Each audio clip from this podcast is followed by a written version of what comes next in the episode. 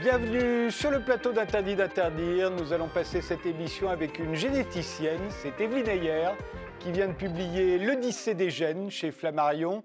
Elle va nous raconter comment les récentes découvertes sur l'ADN nous permettent de lire dans le passé de l'humanité et de percer quelques-uns de ses plus grands mystères.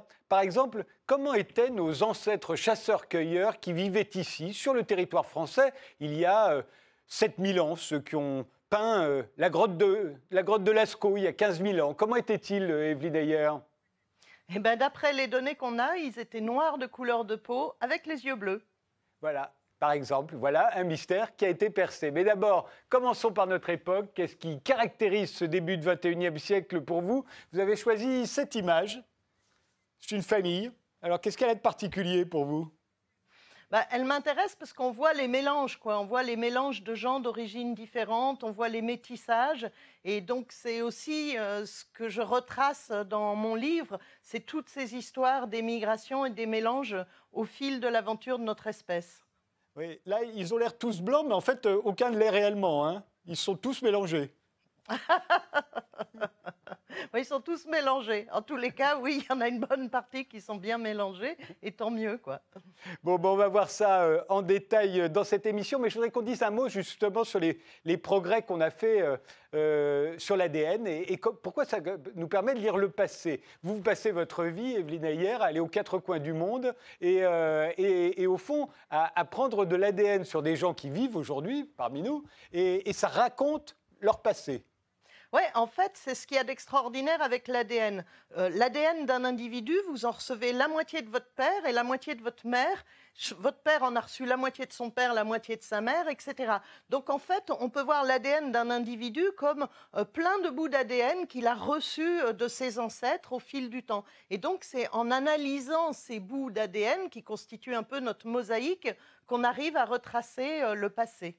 Mais on arrive aussi à retracer le passé des gens du passé, puisque on peut prendre sur de très très anciens cheveux euh, qu'on va aller chercher au musée du Louvre, par exemple, sur les momies. euh, on peut, à partir de ces cheveux, retracer le passé des gens du passé, mais aussi à travers les dents qu'on a pu conserver, les, os qu'on a pu retrouver. Et on peut lire jusqu'à à peu près de l'ADN qui est vieux de 400 000 ans, hein, je crois.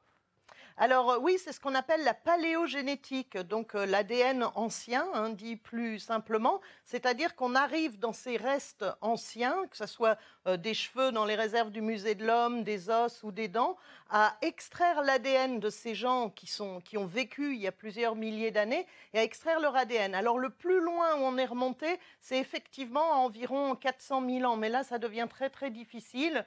Euh, les grandes prouesses sont autour de 50 000 ans et euh, plus récemment euh, 20 000 ans, 10 000 ans, euh, etc.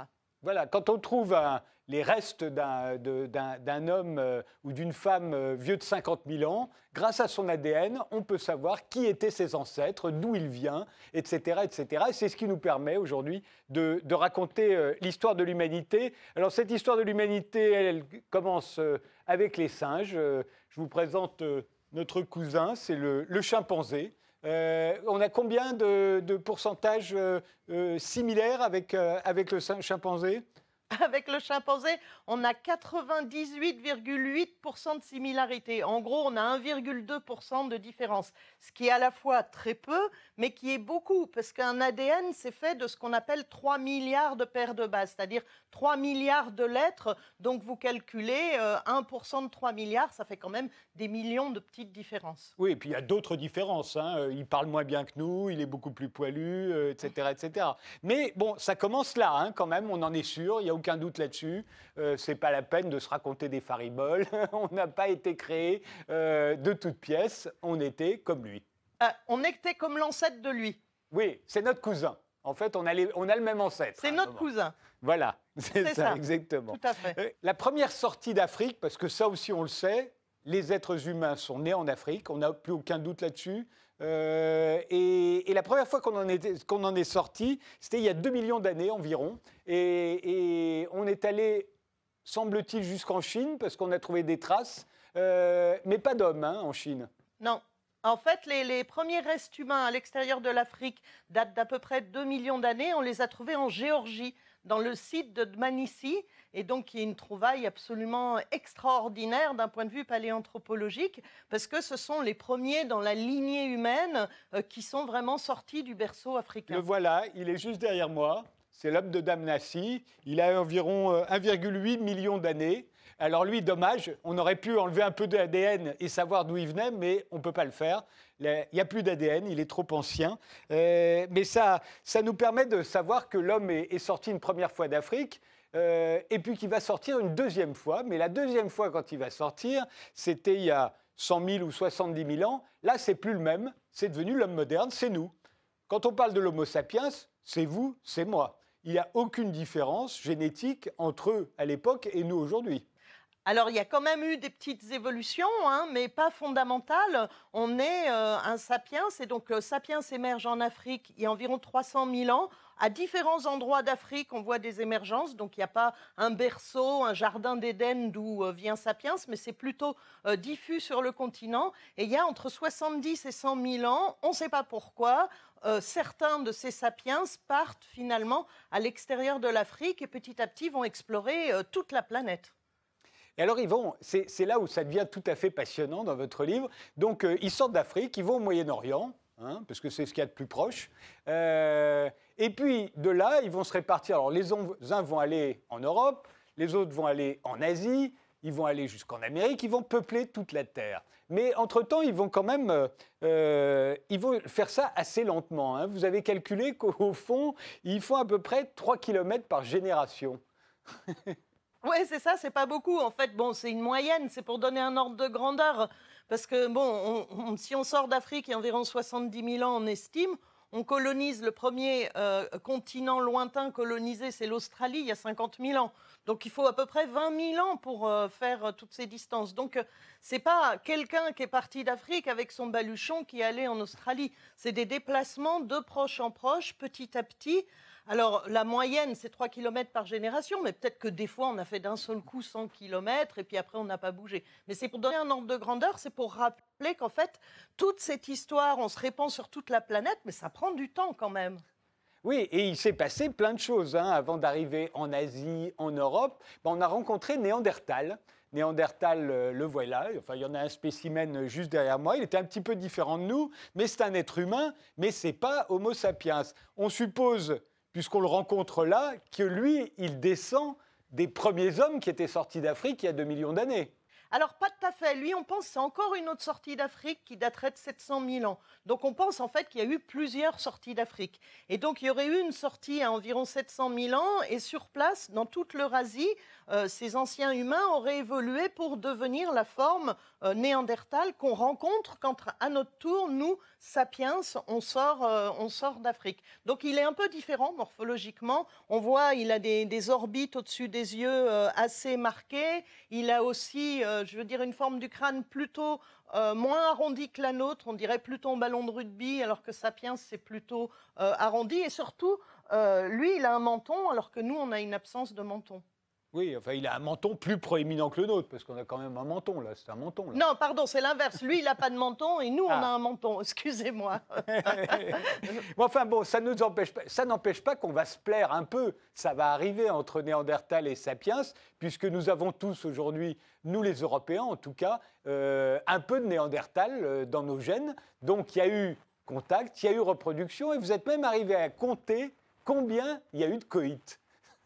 Oui, alors, c'est en fait, euh, on sait qu'à l'heure actuelle, les populations en Eurasie ont 2% de l'ADN euh, de, chez eux qui viennent de Néandertal. Et donc, en faisant des calculs, des simulations, on a pu calculer que ça correspondait à au moins 100, 150 euh, rencontres, coït, ce qui quelque part n'est pas beaucoup, parce qu'on s'est côtoyé pendant plusieurs milliers d'années. Mais il y en a peut-être eu d'autres, mais ceux-là, on n'en a pas la trace génétique. Il y en a 150 qui ont marché, on va dire. Il y en a 150 qui ont marché et qui ont donné de la descendance. Euh, mais on sait que on sait que Néandertal a disparu. Il fut un temps, on pensait que Sapiens avait exterminé Néandertal. On n'a jamais trouvé la trace de, massacre quelconque. Ils ont surtout cohabité pendant à peu près 15 000 ans, donc euh, il n'y a pas eu d'extermination, ça c'est sûr. Au fond, il aurait disparu de façon naturelle et, surtout, il aurait disparu en nous. Oui, alors on sait maintenant euh, qu'en fait c'était déjà une population qui était, on dit, en décroissance démographique avant même euh, l'arrivée de Sapiens. C'est-à-dire que c'était déjà, euh, je dirais, une population qui n'était pas en très bonne santé sur, sur le long terme. On voit qu'il y a des accumulations, on dit, de mutations délétères. C'est-à-dire que dans son génome, il a des fragilités que Sapiens, que Sapiens n'avait pas. Donc on, voit qu'il était déjà, je dirais, sur une pente descendante avant l'arrivée de Sapiens, qui a peut peut-être aussi précipiter les choses, hein, ça on ne peut pas le nier. Quelle, autre espèce d'humain euh, y avait-il euh, en, Asie qui ont rencontré euh, les Homo sapiens avec qui ils se sont mélangés? Il y a eu Néandertal, mais il y en a d'autres. Oui, alors plus à l'est, en Sibérie, il y a ce qu'on appelle Denisova, qui a été trouvé grâce à son ADN, avec euh, l'ADN qu'on a pu extraire dans une phalange, dans un petit bout euh, d'os. Et on a trouvé, surprise, que son ADN n'était pas celui de Néandertal, mais que c'était un cousin de Néandertal. Donc c'est le proche cousin de Néandertal. Et quand Homo sapiens euh, se déplace en Eurasie, il va rencontrer Denisova, va se croiser avec lui.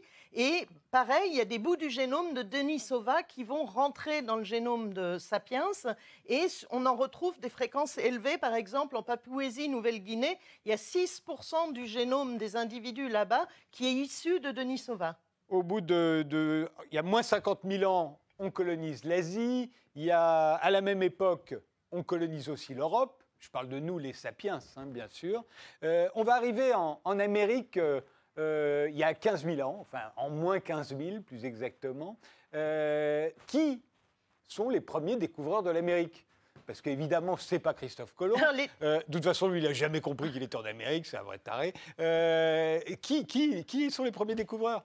Alors, ce que l'ADN nous dit, c'est que visiblement, c'est des populations qui viennent de Sibérie et euh, qui sont allés petit à petit, et là encore, hein, ça prend quelques milliers d'années, et qui sont allés euh, coloniser l'Amérique. Ce qui fait que les Amérindiens actuels en, Amérique descendent essentiellement de ces premières euh, migrations de gens qui sont venus donc par le détroit de Bering, vous savez ce qui relie la Russie et, l'Amérique, et petit à petit, ils sont arrivés là-bas il y a 15-20 000 ans, ce qui est surprenant parce qu'on aurait des traces archéologiques plus anciennes, notamment en Amérique du Sud. Donc peut-être qu'il y a eu des arrivées avant, mais qui n'ont pas laissé de descendants génétiques jusqu'à nos jours. En tous les cas, le gros euh, du pool génique est, venu de ces migrations de 15-20 000 ans. Alors il y en a même qui se sont demandé si ce n'étaient pas des pêcheurs venus d'Afrique euh, que les courants auraient emmené en Amérique du Sud. Mais enfin, ça fait quand même un très très long voyage. Mais enfin, on va voir qu'ils étaient capables de tout, nos ancêtres, hein, puisque euh, après l'Australie, mais ça, c'est, on, en parle dans une seconde, ils ont quand même fait des traversées hallucinantes. Euh, bref, les premiers qui peuplent l'Amérique, on peut le dire puisqu'on est sur RT, c'était des Russes. Oui, d'ailleurs, ça a bien plu euh, quand on est allé sur le terrain en Sibérie et qu'on a euh, pu rencontrer des autorités pour leur expliquer euh, qu'on retraçait dans l'ADN d'où on venait. Et on leur disait c'est grâce à l'ADN qu'on a pu retracer que finalement l'Amérique a été colonisée par les gens de Sibérie, autrement dit par, par, des Russes. Ça, ça leur a bien plu. Ils ont eu plus de mal quand on leur a expliqué qu'on voulait aussi retracer les mouvements issus d'Afrique et qu'eux aussi venaient d'Afrique. Oui, ça évidemment. Et euh, alors, ce qui, est, ce qui est passionnant, mais vous l'avez dit, c'est l'Australie. Ça commence là, parce que tant qu'il s'agit de marcher sur les terres, et y compris quand on traverse le détroit de Bering, on sait bien qu'à l'époque, on, pouvait traverser le détroit de Bering en marchant. Mais quand tout à coup, on commence à avoir la mer, l'océan, et notamment le Pacifique, les choses se compliquent. On sait donc que l'Australie, c'était il, y a moins 50 000 ans, et, vous avez réussi aujourd'hui, grâce à l'ADN, on sait qui a traversé l'océan pour aller en Australie, et euh, on sait à quel moment, et, on sait pratiquement par où ils sont passés. Alors on va voir une carte qui nous montre comment c'était l'Australie à l'époque. On appelait ça le, Saül, puisque ce n'était pas l'Australie exactement comme on la connaît. Il y avait des terres qui étaient, qui étaient raccrochées euh, il y a moins 50 000 ans. Et, il y avait un détroit qui faisait à peu près 40 km. Euh, et c'était ce 40 km, il faut quand même les traverser. Alors d'où venaient-ils et comment s'y sont-ils pris? Bah, donc, ils venaient euh, du, continent, donc de l'Asie euh, du Sud-Est, et donc ils ont forcément traversé ça en bateau. Et alors, il y a des paléoclimatologues qui retracent un peu les niveaux de la mer euh, dans le passé et qui montrent qu'effectivement, il y aurait une route où on pourrait voir les sommets d'îles d'un endroit à l'autre, donc ça donnerait une idée de par où passer. Mais ils ont aussi reconstitué les, anciens courants et ils montrent qu'on ne pouvait pas y aller juste en se laissant dériver. C'est-à-dire qu'a priori, ça aurait été vraiment une navigation volontaire pour arriver à aller en Australie. Et d'un autre côté, la génétique nous dit que c'était forcément des, groupes consistants. Ce pas deux personnes qui sont allées là-bas. Donc c'était visiblement des groupes déjà organisés et qui ont voyagé ensemble sur des bateaux pour aller à cet endroit-là. Et c'est surprenant, quoi, parce qu'ils sont allés d'île en île. Ça montre bien euh, curiosité des humains pour aller voir toujours un peu plus loin ce qui s'y passe.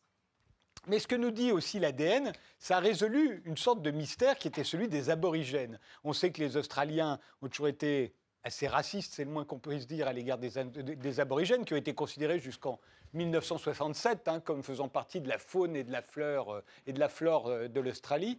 Euh, et pour eux, ils avaient de gros doutes. Les, aborigènes, ils avaient l'air, pour eux, c'était pas des Homo sapiens. C'était des gens qui devaient être là depuis bien plus longtemps. Et on pensait qu'ils faisaient partie alors de la première ou de la deuxième sortie d'Afrique, mais que c'était pas des Homo sapiens, c'était pas des gens comme nous.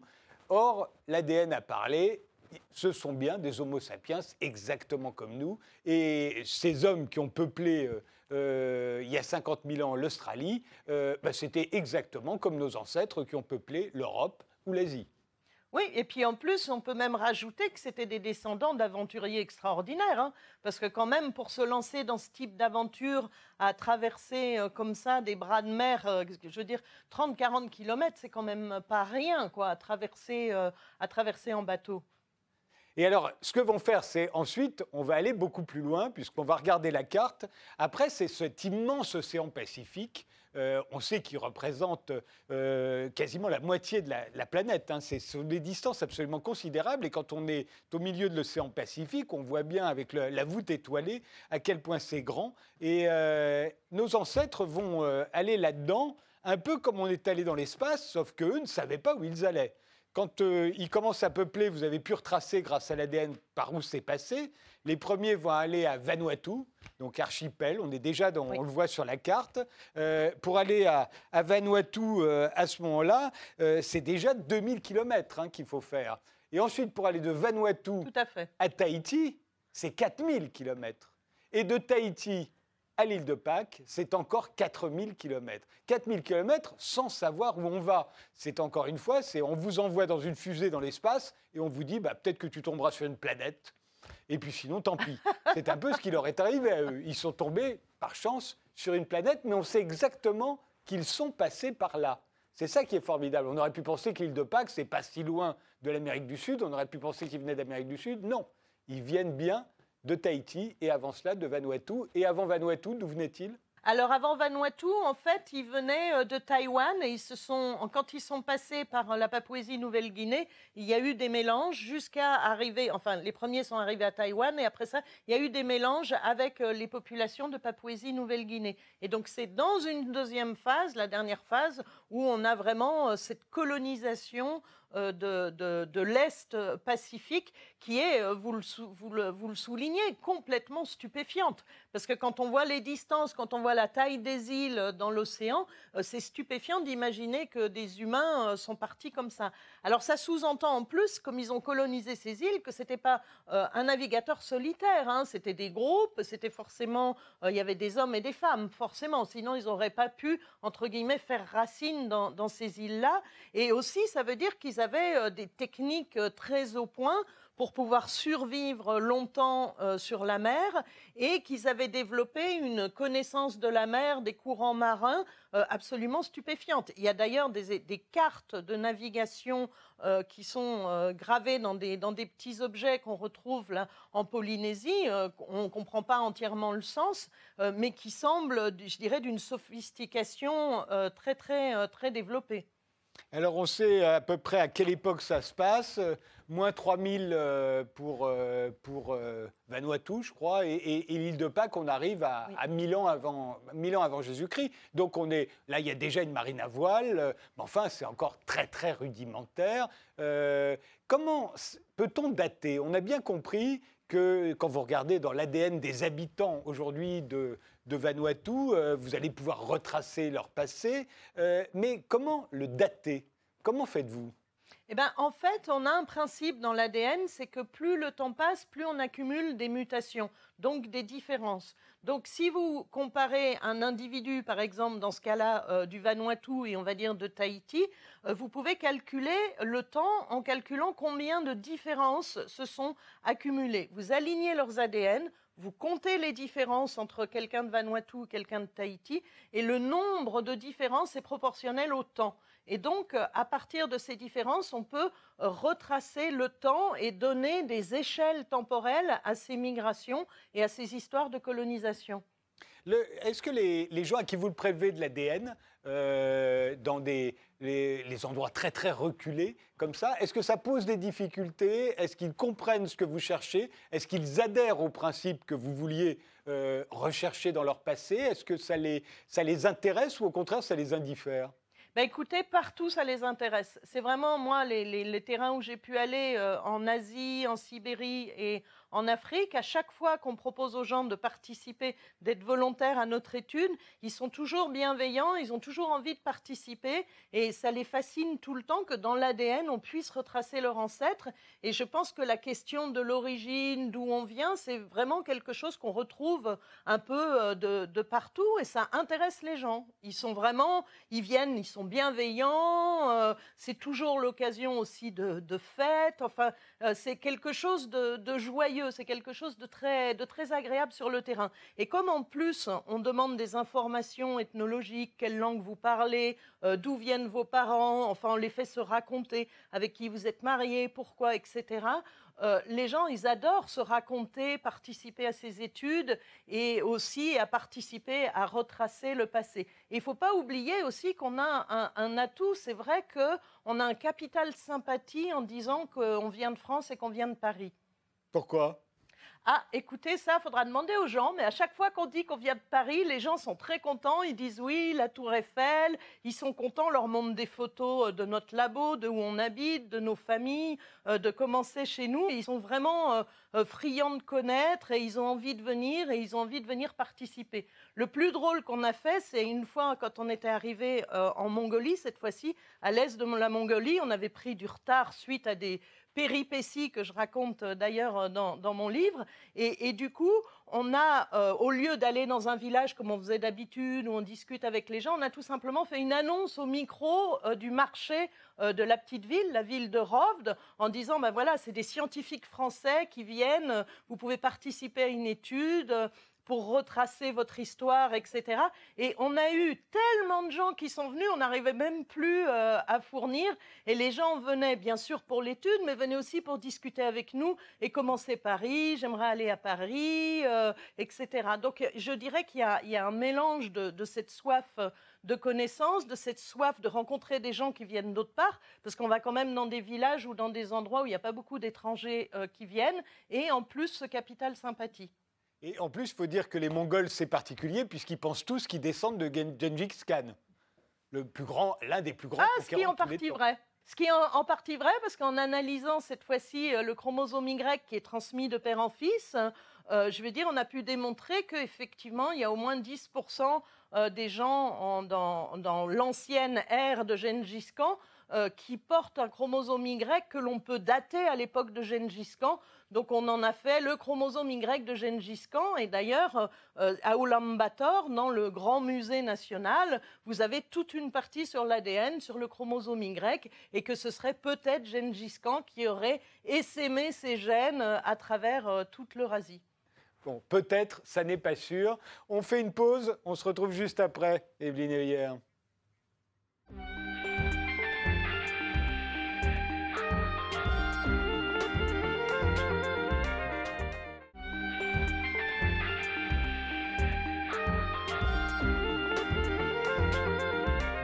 Nous sommes toujours avec la généticienne Evelyne Ayer qui vient de publier L'Odyssée des gènes chez Flammarion. Alors on est allé jusqu'en Australie, je vous propose de retourner en Europe euh, et à ses premiers habitants, aux premiers habitants de, de ce territoire que nous habitons toujours aujourd'hui, la France, c'est-à-dire nos ancêtres.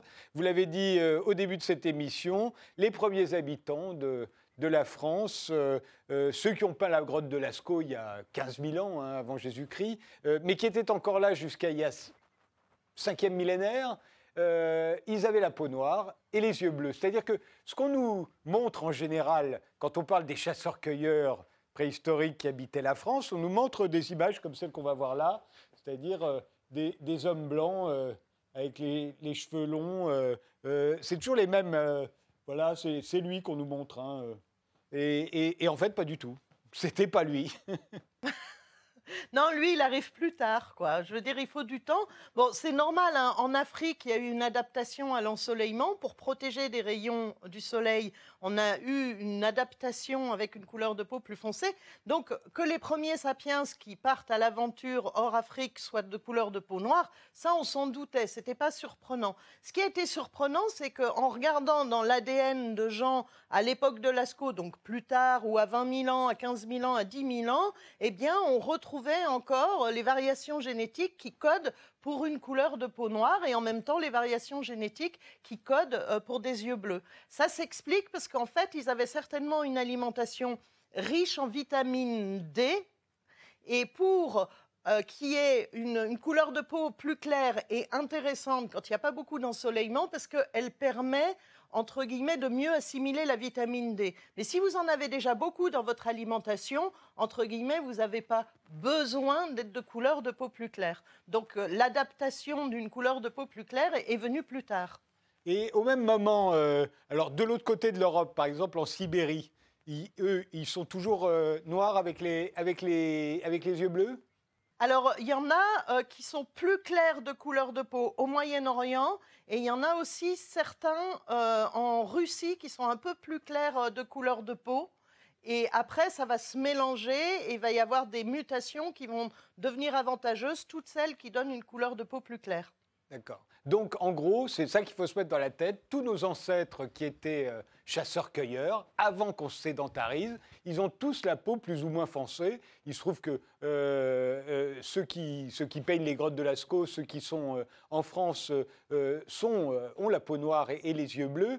mais en gros, c'est le cas d'à peu près tous ceux qui vivent sur cette terre à cette époque-là.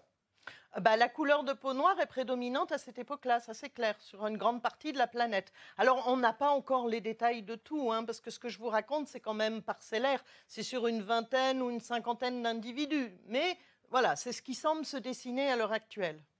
Alors, euh, ça, c'est tant qu'on est chasseur-cueilleur en France, euh, sur le territoire français, parce qu'à l'époque, on ne parle pas de la France, bien entendu, euh, il y a, au 5e millénaire avant Jésus-Christ, il va y avoir une grande révolution et on vit encore dedans de ses conséquences. C'est ce qu'on appelle le néolithique.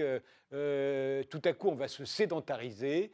il y a l'agriculture qui s'installe. On va élever des animaux. On va se mettre à faire beaucoup plus d'enfants parce que tant qu'on on était des chasseurs-cueilleurs nomades, on était obligé d'attendre pour faire le prochain enfant que le précédent sache marcher, parce qu'on ne pouvait pas non plus se balader avec trop d'enfants dans les bras. Euh, donc il y avait des naissances à peu près tous les trois ans. Là, à partir du moment où on est sédentarisé, on va pouvoir faire des enfants tous les ans. En plus, plus on a d'enfants, plus ils travaillent à la ferme, mieux c'est. Euh, mais on va inventer la propriété privée, on va choisir des chefs, on va inventer des religions, on va inventer l'écriture. C'est parmi les milliers d'années les plus passionnantes de l'histoire de l'humanité euh, et, celles sur lesquelles d'ailleurs on a fait le, plus grand nombre de découvertes, mais très récentes. Pendant des années, on ne s'y intéressait pas. On passait des hommes des cavernes aux Gaulois. Euh, mais ces gens-là, euh, ça si c'était un mystère, à savoir qu'est-ce qui se passe au moment où on invente l'agriculture dans un pays comme la France, par exemple. Aujourd'hui, grâce à l'ADN, qu'est-ce qu'on sait? Eh bien, ce qu'on sait, et ce qui a été démontré formellement, c'est que c'est l'arrivée d'individus du Moyen-Orient qui sont arrivés avec leur agriculture. Le gros débat, c'était de savoir, est-ce que c'est une diffusion juste des technologies sans que des gens euh, aient bougé, ou alors est-ce que c'est des agriculteurs qui sont arrivés avec leur savoir-faire et qui sont arrivés petit à petit en Europe. Et donc en comparant l'ADN des gens avant l'arrivée du néolithique et après, on a pu montrer que effectivement, c'est des gens qui viennent pour l'Europe du sud de l'Anatolie. Ils arrivent en Europe, ils s'installent et ils se mélangent avec les chasseurs-cueilleurs sur place. Ce qui fait qu'à l'heure actuelle, on est euh, des descendants des mélanges d'au moins ces deux, euh, ces deux euh, poules géniques, les chasseurs-cueilleurs et les agriculteurs. Donc on n'a pas inventé, nous, nous, je parle nous les Français, on n'a pas inventé l'agriculture, elle nous a été amenée par des immigrés qui venaient du Moyen-Orient en passant par l'Anatolie. C'est bien ça. Oui, tout à fait, tout à fait. C'est venu du Moyen-Orient, c'est des immigrés du Moyen-Orient qui ont amené l'agriculture en Europe. Et, en Asie, parce qu'il y a de l'agriculture chinoise aussi. Euh, nous, c'était il y a à peu près 5-6 000 ans en France. Euh, en Chine, euh, je ne sais pas à quel moment, vous allez nous le dire, mais est-ce qu'eux aussi viennent du Moyen-Orient ou est-ce que les Chinois se mettent à inventer l'agriculture tout seuls dans leur coin? Alors les Chinois aussi inventent l'agriculture, donc basée sur le riz, tout seul dans leur coin, à environ euh, moins 6000, donc il y a à peu près 8000 euh, ans. Donc on a une invention indépendante de l'agriculture euh, là-bas qui est bien documentée. De la même manière, en Amérique du Sud et en Amérique centrale, on a l'invention de l'agriculture qui va donner la culture des pommes de terre, des tomates, du maïs, etc. Et on a aussi une invention de l'agriculture en Afrique. Donc on a des, des inventions indépendantes dans différents endroits de la planète et qui, en général, à chaque fois, ont entraîné des migrations de population parce que les populations d'agriculteurs, comme vous le dites, étaient plus nombreux, pouvaient mieux se nourrir, se reproduire plus vite euh, que les autres. Donc, petit à petit, ils se déplaçaient et ils allaient à différents endroits. Mais à chaque fois, ils se mélangeaient avec les populations locales qu'ils rencontraient. Et euh, donc, nous, on a été dans les derniers à avoir l'agriculture. Il y a pire que nous, il y a les Anglais. Les Anglais, ils l'ont encore après nous. Ouais, toujours. c'est normal, c'était plus dur d'aller jusque là-bas. Et euh, il y a énormément de choses, qui, de choses qui changent et que l'ADN peut nous aider à, découvrir, mais pas seulement l'ADN, euh, les fossiles. On sait par exemple qu'on commence à avoir des caries à cette époque-là. Ça n'existait pas. Au fond, nos ancêtres chasseurs-cueilleurs, à la peau noire et aux yeux bleus, ils avaient la belle vie. C'était l'abondance. Ils avaient qu'à se baisser pour ramasser euh, euh, toute la, nourriture qui leur, euh, leur, était nécessaire. Ils allaient chasser de temps en temps. et c'était vraiment la belle vie. Là, tout à coup, il faut bosser. on mange moins bien et en plus, on a des caries. Oui, et puis pas que ça, on attrape aussi des maladies, parce que quand on regroupe les gens, qu'on les sédentarise dans des villages, on voit émerger euh, des épidémies. On voit bien là, à l'heure actuelle, avec le Covid, le Covid, euh, il adore quand il y a plein de monde euh, au même endroit. Et donc là, c'est la même chose. Et on le voit dans les squelettes à tel point que les, les hommes, avant, les chasseurs-cueilleurs, étaient plus grands. On a une diminution de taille avec l'arrivée du néolithique, et là, maintenant, on est en train de regagner la taille qu'on avait euh, quand on était euh, chasseur-cueilleur, c'est-à-dire dans finalement des bien meilleures conditions de santé. Mais néanmoins, les agriculteurs, ils avaient des moins bonnes conditions de santé, mais ils se reproduisaient plus vite parce que euh, quand même, ils avaient certainement, je dirais, une, meilleure constante dans la nourriture, et en tous les cas, ils arrivaient quand même à se reproduire plus vite. C'est pour ça que l'agriculture a en quelque sorte gagné et s'est répandue un peu partout sur la planète. Il reste très peu d'endroits où on a encore des chasseurs-cueilleurs. Il y a les pygmées en Afrique centrale, mais sinon, pour l'essentiel, c'est les agriculteurs qui ont gagné. Quand on parle de, l'espérance de vie, euh, on a tendance à se tromper. Quand on nous dit à telle époque l'espérance de vie c'était 40 ans, on s'imagine que les gens étaient vieux à 40 ans et qu'ils mouraient de vieillesse. Non, bien sûr, si l'espérance de vie était à 40 ans, c'est parce qu'il y avait beaucoup d'enfants qui mouraient en bas âge, mais ça n'empêchait pas certaines personnes de vivre jusqu'à 80 ans. Euh, évidemment, euh, Voltaire a vécu jusqu'à plus de 80 ans à une époque où l'espérance de vie était de 48 ans. Bon, euh, mais est-ce qu'on sait quelle était l'espérance de vie de, nos ancêtres au, néolithique, par exemple? Il devait y avoir une grosse mortalité infantile, mais est-ce qu'on a trouvé des gens qui avaient vécu jusqu'à 80 ans ou, véritablement c'était, les, conditions de vie étaient trop difficiles? On trouve des squelettes de gens âgés mais euh, pas tant que ça, mais on trouve quand même des, squelettes de gens âgés. Bon, le problème, c'est que dans, un squelette, c'est pas évident de dire directement l'âge. Vous pouvez voir savoir si c'est un enfant, un adolescent, un jeune adulte ou quelqu'un d'âgé. Donc il y a des squelettes de gens âgés dès, cette période-là. Il y a, à partir du moment où on, invente l'élevage, euh, déjà, on va se retrouver au contact avec les animaux. C'est assez drôle. Aujourd'hui, euh, on nous dit, oui, Maintenant, avec la pollution, la déforestation, on est de plus en plus au contact avec les animaux sauvages, mais de toute façon, c'est l'histoire de l'humanité, non D'être au contact des animaux sauvages et de faire reculer la place de la nature, ça a commencé à ce moment-là. C'est à ce moment-là qu'on commence à abattre des arbres, au fond.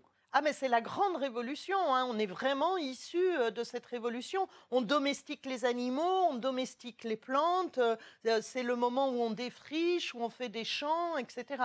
Donc c'est vraiment le changement majeur. Et puis la, démographie de notre espèce explose. Avant on était quelques millions, centaines de millions, bon c'est toujours difficile d'estimer, mais en tous les cas on était très peu. Et puis c'est suite à ça qu'on a une première explosion démographique. La deuxième, elle vient elle vient au 18e et 19e siècle. Mais c'est le moment où vraiment notre euh, espèce, entre guillemets, devient invasive et se retrouve vraiment euh, de, partout et prend toute la place. Et, alors, on se met à boire du lait. Du lait, du lait qu'on va prendre au pied de, la vache ou de la chèvre. Et, là, alors, il y a, aujourd'hui, on parle beaucoup d'intolérance au lactose. en fait, ça, ça commencerait là. C'est quoi cette histoire euh, qui se répand donc à travers le monde entre ceux qui digèrent le lait et ceux qui ne le digèrent pas? Eh ben, en fait, l'histoire, c'est que comme tous les mammifères, normalement, on ne digère pas le lait quand on est adulte. C'est-à-dire l'enzyme qui s'appelle la lactase, qui permet de digérer le lactose du lait, ne marche plus quand on est adulte. Mais chez l'humain, il y a des populations humaines où les adultes digèrent le lait, c'est-à-dire ils ont gardé une lactase qui fonctionne.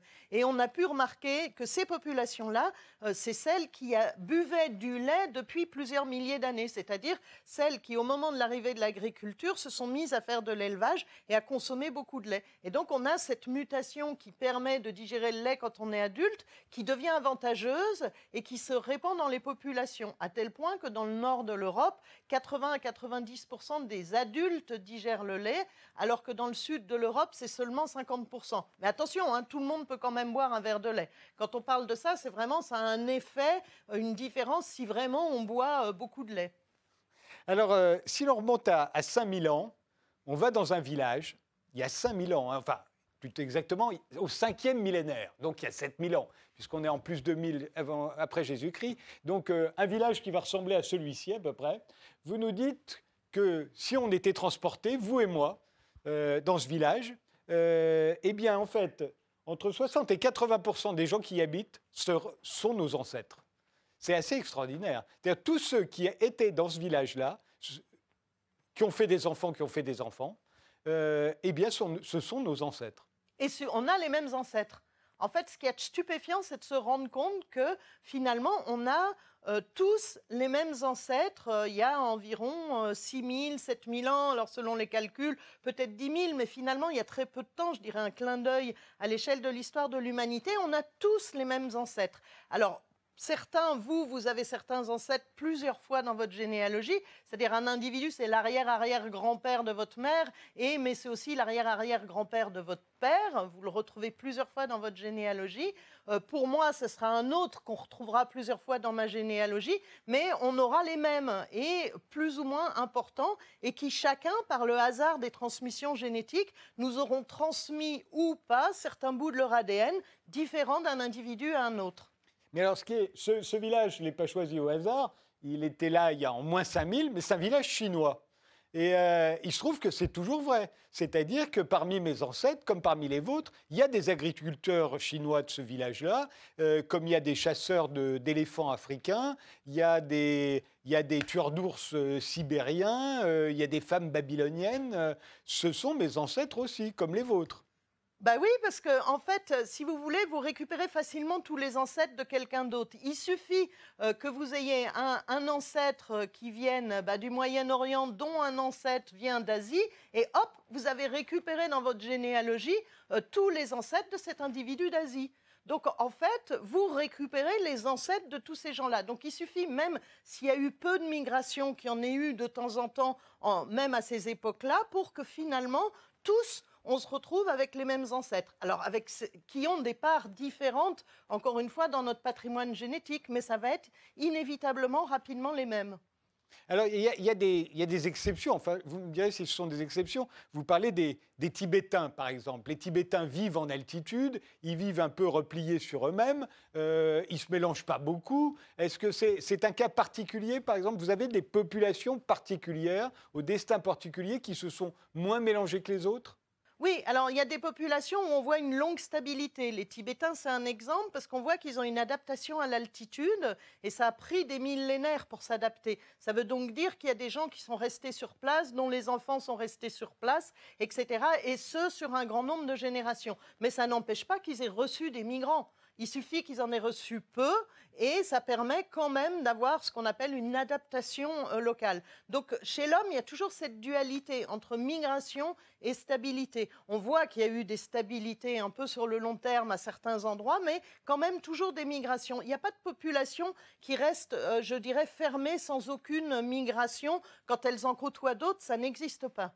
Mais il y a des particularités qu'on se transmet génétiquement. Vous parlez des, des Samoans, par exemple, qui ont euh, une tendance, euh, encore aujourd'hui, à, l'obésité ou en tout cas au surpoids. Et vous dites que ça vient d'un gène qui permet d'emmagasiner de la graisse, et c'est peut-être ça d'ailleurs qui a permis à leurs ancêtres de traverser le Pacifique, comme on le disait tout à l'heure, qui se sont aventurés, qui ont fait 4000 km euh, dans le Pacifique, c'est peut-être aussi parce qu'ils avaient cette, cette capacité à emmagasiner de la graisse. Tout à fait. En fait, euh, c'est un, gène qui leur a permis certainement de passer à travers des moments où il y avait moins à manger, euh, parce que finalement, ils avaient pu accumuler, entre guillemets, de l'énergie sous forme de gras. Et maintenant qu'il y a suffisamment à manger, euh, ça entraîne des risques de diabète, de, de, métabolisme. Et on voit donc dans les populations humaines, il y a régulièrement comme ça des petits particularismes qui peuvent se développer à différents endroits pour des adaptations. Donc on a parlé du lait on a parlé de l'altitude. Euh, là, là, on part effectivement de cette accumulation euh, de gras. Donc on voit maintenant, on arrive à retracer ces petites particularités génétiques qu'on trouve dans certaines populations, parce qu'à chaque fois, il faut du temps pour qu'une particularité génétique se répande dans une population, il faut un certain nombre de, générations. Euh, voilà. on, sait par exemple que euh, en Amérique, euh, les, Blancs qui ont colonisé l'Amérique du Nord se sont moins mélangés avec euh, les Native Americans, les, Indiens américains, que ceux qui ont colonisé le sud de l'Amérique, par exemple. Dans l'ADN, on voit bien dans les populations latino-américaines aujourd'hui, il y a bien plus d'ADN qui vient des premiers habitants, ceux qu'on appelle les Indiens, que parmi les Américains du Nord. Oui, alors, euh, on arrive à retracer ça, à retracer un peu euh, ces, histoires des rencontres différentes. Et pour ça, l'Amérique est passionnante, parce que vous avez à la fois les Amérindiens, les Européens et les esclaves qui ont été déplacés de force. Donc, en, Amérique, vous avez dans les populations, je dirais, un mélange de, ces trois euh, sources de population. Et on voit bien qu'en fonction de l'histoire coloniale, ça n'est pas la même, avec effectivement des mélanges avec les Européens, des hommes européens dans la sphère, on va dire, euh, hispanique, alors qu'on ne retrouve pas ça euh, en Amérique, en Amérique du Nord. Donc on, voit aussi, même à des échelles de temps très récentes, comment l'ADN retrace aussi ces histoires de migration et de métissage à l'époque coloniale. Est-ce qu'aujourd'hui, on prend un, Afro-Américain qui vit aujourd'hui à Chicago ou à la Nouvelle-Orléans, est-ce qu'on peut lui dire d'où vient sa famille? Euh, ça a été une grande question pour euh, tous les descendants d'esclaves. Non seulement ils n'avaient pas de nom, euh, les noms qu'on leur avait donnés étaient généralement les noms de leurs anciens propriétaires. C'est pour ça que Malcolm X avait, voulait se faire appeler X et pas du nom de l'ancien propriétaire d'esclaves qui possédait sa grand-mère ou son grand-père. mais la grande question, c'était aussi de savoir, il venait d'Afrique, mais d'où venait-il exactement en Afrique? Est-ce qu'aujourd'hui, on peut le dire précisément? Alors, bah, c'est d'ailleurs euh, euh, suite à ça que sont développés les tests d'origine génétique. C'est surtout, euh, ça a démarré par, je veux dire, les Afro-Américains qui avaient envie de savoir d'où ils venaient plus précisément en Afrique. Alors maintenant, on arrive maintenant, on a suffisamment de données et de précisions pour arriver à voir si c'est plutôt de l'Afrique centrale, du Golfe du Bénin, si c'est plus de l'Afrique plus de l'Est. On n'en est pas à retracer le village, hein, mais on en est vraiment à retracer les, zones euh, d'où euh, vraisemblablement il viendrait. Parce qu'il ne faut pas oublier qu'il y a eu aussi plein de mouvements de population en Afrique depuis euh, deux siècles. Donc je dirais qu'on retrace les zones géographiques en, Afrique. Et alors, en ce qui concerne la, diaspora juive, est-ce qu'il y a un ADN juif? C'est-à-dire, est-ce qu'on peut remonter dans la population aujourd'hui qui est, répandue dans en Amérique, en Europe, en Asie. Est-ce qu'on peut la faire remonter jusqu'à la Judée, la Palestine, l'exil provoqué par les Romains? C'est très très variable. Par exemple, j'ai fait une étude avec des collègues où on a regardé ce qu'on appelle les juifs ashkénazes, donc les juifs entre guillemets européens, et vous avez des individus dont le patrimoine génétique ne, contient rien du Moyen-Orient, et d'autres au contraire qui ont une plus forte composante euh, du Moyen-Orient. Donc, euh, ce qu'il y a d'assez intéressant, donc dans, dans, tous les cas, la communauté juive ashkénaze, c'est l'extraordinaire variabilité. C'est-à-dire, il doit y avoir vraiment euh, des histoires très très différentes selon, euh, euh, selon les différentes familles et les différents individus, avec toujours énormément de mélange avec les populations, euh, entre guillemets, ce qu'on appelle locales, c'est-à-dire les populations européennes, et des histoires qui doivent être très différentes selon, selon les différentes familles et différents pays en Europe. Mais toujours beaucoup de mélange, et de manière surprenante, beaucoup de mélange par les femmes. Et, pour euh, les séfarades, sont donc euh, les juifs qui étaient en, Afrique du Nord alors là, on a aussi euh, du mélange. Donc pareil, c'est mélangé, mais ils, les, ils, ils, ont plus, on dirait, la même histoire alors que les juifs ashkénazes, il y a vraiment plein d'histoires différentes. On dirait que les séfarades, je dirais qu'entre eux, ils se, ressemblent, euh, ils se ressemblent plus, avec toujours euh, ce mélange avec les populations locales, donc des, bouts de génome à la fois du Moyen-Orient et d'Afrique du Nord, mais avec une, je dirais une plus grande homogénéité de l'histoire. Et sur quoi travaillez-vous aujourd'hui, euh, Evelyne Ayer, puisque vous venez de publier ce livre, et là il y a 7 millions d'années de l'histoire de l'humanité qui, qui, qui, nous sont révélées à travers euh, l'ADN. Euh, enfin, il reste beaucoup de mystères. Vous travaillez sur quoi, vous? Bah, là, j'ai un, projet avec euh, des collègues de l'INSERM pour faire un atlas de la diversité génétique en France hexagonale. On n'a pas euh, le, budget pour étendre au DOM, mais euh, pour essayer de retracer, entre guillemets, euh, les différences régionales et de, comprendre comment elles se sont formées. Est-ce que c'est des histoires de migration différentes ou des histoires plutôt à l'intérieur des populations, des endroits où on se marie plus entre soi, d'autres moins? donc ça, c'est le, projet à venir pour, je dirais, les deux ans à venir. Donc on en saura plus sur les origines des Français d'aujourd'hui. Ah, tout à fait. Et vous, vous savez pour vous, est-ce que vous avez eu la curiosité de, de, regarder à travers votre propre génome euh, euh, d'où viennent vos ancêtres, etc., euh, etc. Bah, à, l'échelle de précision qui est à l'heure actuelle dans les tests d'origine génétique, pour moi, ce ne serait pas très intéressant euh, parce que j'ai mes grands-parents et arrière-grands-parents, d'après les généalogies, qui, sont en France. Mais euh, quand on aura des données qui permettent de retracer plutôt euh, des différences entre les régions, là, je le ferai avec plaisir pour voir un peu les mélanges entre les régions qu'il y a eu parmi mes, mes, ancêtres. Mais pour l'instant, moi, ce n'est pas très intéressant et ce serait certainement assez erroné parce que toutes ces compagnies n'ont pas un niveau de précision euh, qui permet vraiment d'aller euh, d'aller dans le détail à cette échelle-là.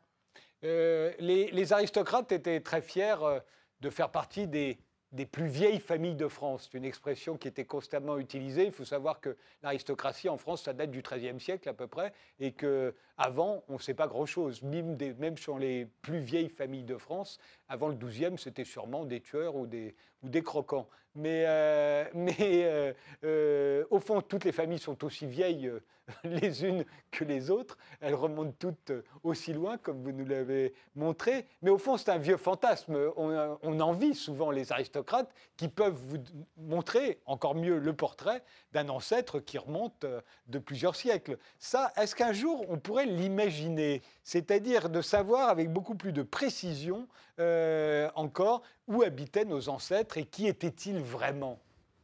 Alors, je ne pense pas qu'on pourra aller à ce niveau de précision qui était-il euh, euh, vraiment, mais euh, peut-être de remonter et de mieux connaître nos ancêtres. On le saura d'autant plus qu'il euh, y a des projets, par exemple, nous on en a un où on, retrace l'ADN ancien, donc par couches successives de la population euh, française. Donc ça permettra aussi de mieux comparer avec ses ancêtres. Est-ce que vous avez des ancêtres gaulois ou pas, des ancêtres celtes? Et puis comme dans ces eaux avec l'ADN, on arrive à avoir un peu des idées, par exemple, de leur couleur de peau, la couleur des cheveux, des yeux. Voilà, on pourra un peu quand même dresser des sortes de petits portraits euh, robots euh, de nos ancêtres, mais ça ira jamais jusqu'au point de dire, eh ben, vous aviez un ancêtre qui vivait euh, à telle période, à tel endroit. Ça, non, ça c'est au-delà de ce qu'on peut faire avec l'ADN.